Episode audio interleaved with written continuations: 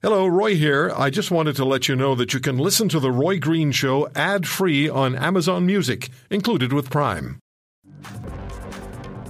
As you've been hearing, members of parliament declared unanimously that they want the government to in turn declare the Proud Boys a terrorist organization.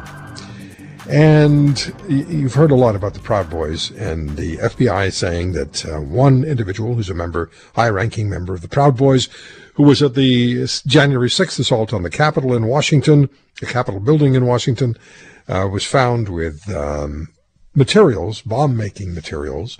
And so the FBI is investigating. I'm not sure where the charges have been laid. But let's talk about this with a former high ranking neo Nazi white supremacist leader in this country He's going to speak to us about everything that's developing on the hate front. He knows better than most, and he's come back entirely, completely from that reality. Tony McAleer is a former neo-Nazi leader. He's the co-founder now of Life After Hate, the organization, and the author of The Cure for Hate. We've talked to Tony before. Tony, thank you very much for taking the time. And before I ask you for your thoughts on the vote in Parliament, who are the Proud Boys? Uh, the Proud Boys are they're they're they're not your atypical white supremacist organization that uh, that you would think of. Uh, the leader, I can't remember his name. He's Afro-Cuban, um, and they claim not to be racist, but they're Western chauvinists. They're very much um, into uh, masculinity, and and the, the Western civilization is the um, the greatest civilization in the world but they're they're really really not much more than uh, sort of an ideological street gang. You know, like a, a fight, a political fight club. They, they even have, uh, you know, jumping in like a street gang does, and you have to name uh, breakfast cereals as they punch you in the stomach. I've watched it on video. It's it's sort of outrageous. Okay, so they are. They're not the they're not the organization that you were a part of and you became a leader of. They're not that kind of no. organization. No, but they're they're they're very violent. They, I mean, they love to show up at uh, demonstrations or counter demonstrations, and they love to to fight with Antifa in Portland and Antifa anywhere. So they they are the um, they're the the self described sort of muscle of uh, Trump rallies. Okay, is is this whole idea, this whole issue of of hate, or supporting one aspect of life? If I'm not sure you can put it in those terms, but for for our conversation purposes, is this an expanding reality? If if we were to look at, if I were to ask you, uh, and I will ask you, when you were very active in the white supremacy movement, um, was it a much more compact reality globally than it is today? Uh, yes, absolutely absolutely. What is a lot of this is uh, on the left and the right is becoming normalized, right? And and that's what happened in Nazi Germany. You know, when you look at at the election.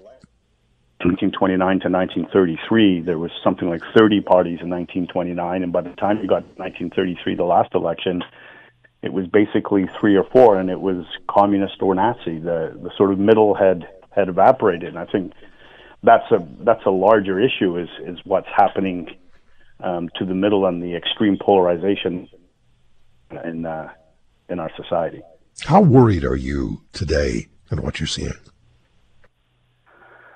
Um, I'm I'm not like look the Proud Boys are are an issue and and what their what their values are and their beliefs are are they're not Canadian values and and I despise uh, the values.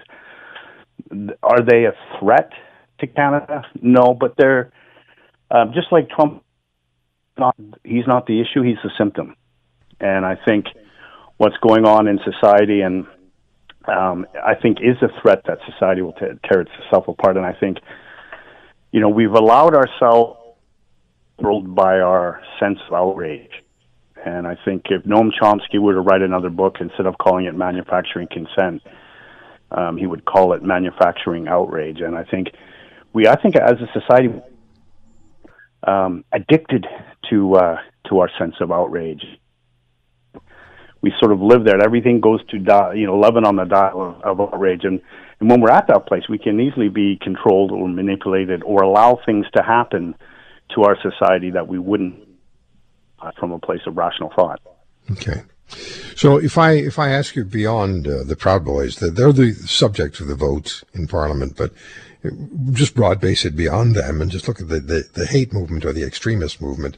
But let me come back to, having said that, let me come back to the idea of the vote by Canada's MPs to, they're unanimously calling on the federal government to include the Proud Boys on a list of terrorist organizations like ISIS, Al Qaeda, Boko Haram, Hezbollah. What do you say?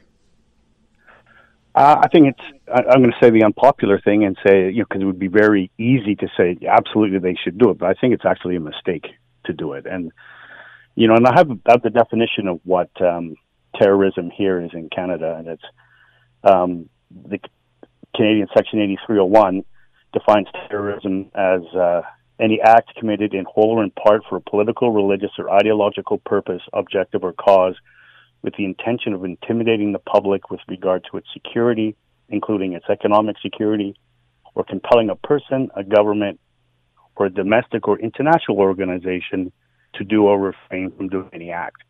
That's a pretty broad definition. That that defines any group that counter protests or um, has an issue and they interrupt city hall.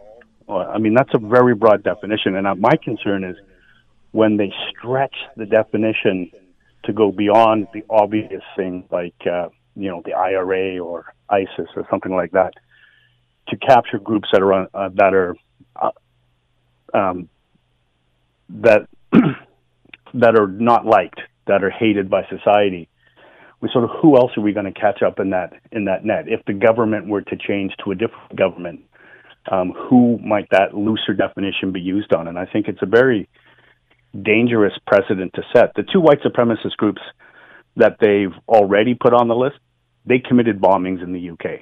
They deserve to be on the list. So it's it's not that I'm saying that that um, extremist groups carry out violence in the name of white supremacy shouldn't be on that list. Um, I'm just not sure that that Proud Boys meet that meet that definition, and, and I'm afraid of what happens as the unintended consequences of such an overreach. Let's look at this more broad based, just beyond the Proud Boys. Look at the, the this, this extremist movement as it grows uh, internationally.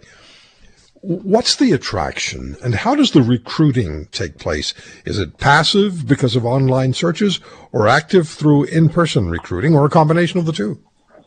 I think it's I think it's all of the above, and I, I sort of think there's two two sort of elements at play. So those that that want to get involved in, um, and I'll I'll talk about the violent far right. Those are that are that want to be street brawlers or you know join paramilitary type organizations. Um, often we find with those people there's um, there's an underlying trauma that that is at the core of them growing these very antisocial um, ideas. Talk about in the book. For the general, more there, there is a sense. Um, you know, I, I don't. there's a, and that grievance may be may be rooted in a in a misplaced sense of entitlement, but I think there's a feeling of loss from them, and I think um, Trump is a symptom of that. Brexit is a, a symptom. I think um, you know as we see the rise of populism uh, particularly among the West, I think it's symptomatic of, of not quite working the same way that it that it once did. And I think populism um, is an, an essential part of democracy, and that populism is like the check engine light coming on in your car. You can ignore it and uh, and drive on until you uh, there's something wrong and, and address it. And populism never comes up with the right answer, but it often asks the right questions and there there's no shortage of political actors who will manipulate and use those that sense of grief political power. Yeah, we're, we're just having some trouble with the signal, but we'll do the best we can with it. So, you know, like we keep saying this every weekend. We put two men on the moon in 1969, and we can't even get our phones to work properly. But we'll we'll manage. Tony, um, so you got out of the movement. You you left, and I know you told us in our first conversation you have children, and your children played a major part in your decision making. So when you wrote Life After, or at least uh, The Cure for Hate, and you founded the organization Life After Hate, Was that something that was extremely difficult for you to, to break away from what had been a significant part of your life and your philosophy? Or was it by the time you made the decision a fairly simple thing to do?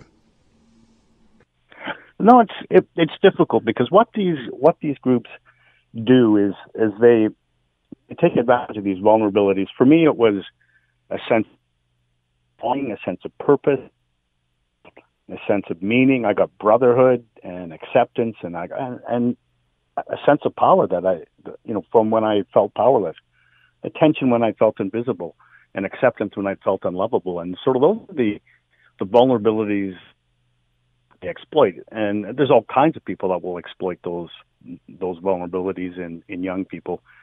Um, the hard part in leaving is it becomes what you believe.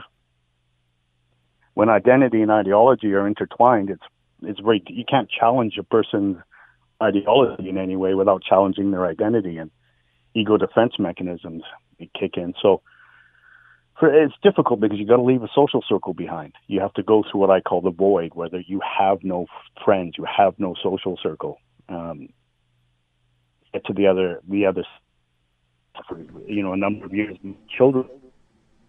So I wasn't completely in, in that respect. Yeah. Um, they really. Yeah, we're, we're just struggling. In the nineties. We, we're just struggling with the phone, but uh, let me let me ask you. Um, this in the cure for hate. And what's the core message? Let's assume that we have somebody who, like you, uh, is still a member of one of these organizations, groups, feels they have the social contact and the social contract, if you will, feels they belong, but don't want to be part of it anymore. What do they do? What's the core message from you to them that they'll read in the Cure for Hate? don't hate yourself. That there are people that love you. There are there is a way out. There is people that will help you help you leave and to rebuild a new life. And you can learn to love yourself because when you love yourself, you you don't hate other people. I believe the um, the level to which we dehumanize other human beings is a mere reflection of our own disconnection and dehumanization. And often when I sit down with people, I I'll look at them straight in the eye and say, "I see you." That's what you did. That's not who you are. How worried are you as you look at society?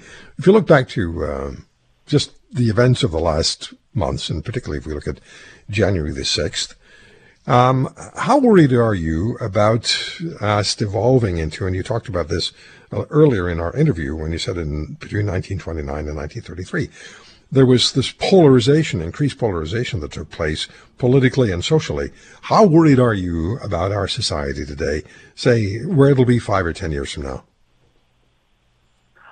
I'm hopeful, but I think we, we it gets worse before it gets gets better, and it's not. Uh, I think as, as individuals, you know, what can I do in this situation? It's it's up to, to every individual through every action of every moment of every day to to be the change we wish to see. If we want more peace in society, are we being peaceful with our neighbors or the people that irritate us on the street or whatever? And I think we can definitely make the change. As human beings, we have this incredible power to influence people around us, inspire people around us, for better for worse. And I think once people realize that it's within the power of the individual to make this change, and I think that will happen. Um, but I think we have uh, we have some darker years yet before before we put the brakes on this. Yeah, it's interesting you say that you don't necessarily have to be a member of one of these organizations. Um, but if you find yourself uh, just angry and frustrated constantly, just change your, your own behaviors on a daily basis and things will, will improve for the better. So The Cure for Hate is your book. The organization is Life After Hate. And Tony, I really appreciate you coming on the show and talking to us. Uh, always learn something from you. Thank you for the time. Thank you. Tony McAleer, again, his book is The Cure for Hate, and the organization is Life After Hate. Um, yeah, I, I think if, if, you have conversations with people about where we're headed as a society, inevitably and invariably, I find that there's some concern that is raised about where we're going to be five or ten years from now. Well, it's up to us where we're going to be. It's up to us who we are. It's up to us who we become. If you want to hear more, subscribe to The Roy Green Show on Apple Podcasts, Google Podcasts, Spotify, Stitcher, or wherever you find your favorites. And if you like what you hear, leave us a review and tell a friend. I'm Roy Green. Have a great weekend.